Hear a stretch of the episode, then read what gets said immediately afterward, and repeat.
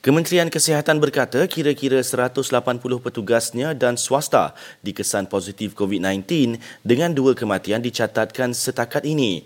Jelas Ketua Pengarah Kesihatan Datuk Dr. Nur Hisham Abdullah, siasatan mendapati punca jangkitan bagi kesemua anggota kesihatan itu bukan disebabkan pengendalian kes positif di fasiliti kesihatan. Tidak ada seorang pun, saya ulang, tidak ada seorang pun yang berkhidmat di ward COVID ataupun unit rawatan rapi yang dijangkiti setakat ini bermaksud mereka uh, mengamalkan langkah-langkah pencegahan dan juga memakai PPE semasa melaksanakan tugas. Sebaliknya, majoriti mereka katanya dijangkiti di luar kawasan hospital, contohnya menghadiri kenduri perkahwinan dan datang hospital lalu menjangkiti rakan mereka.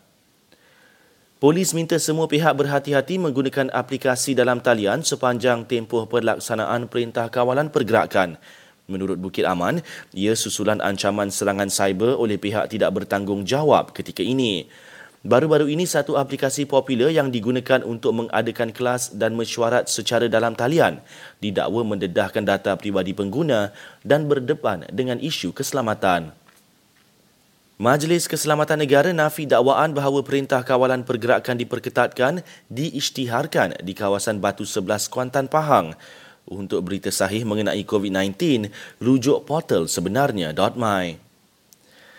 Penyanyi popular Indonesia Glenn Fredly meninggal dunia akibat meningitis atau radang otak.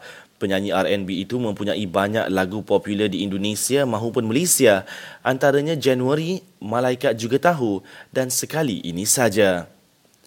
Akhir sekali ini peringatan untuk anda, kerap cuci tangan, amalkan penjarakan sosial dan duduk di rumah.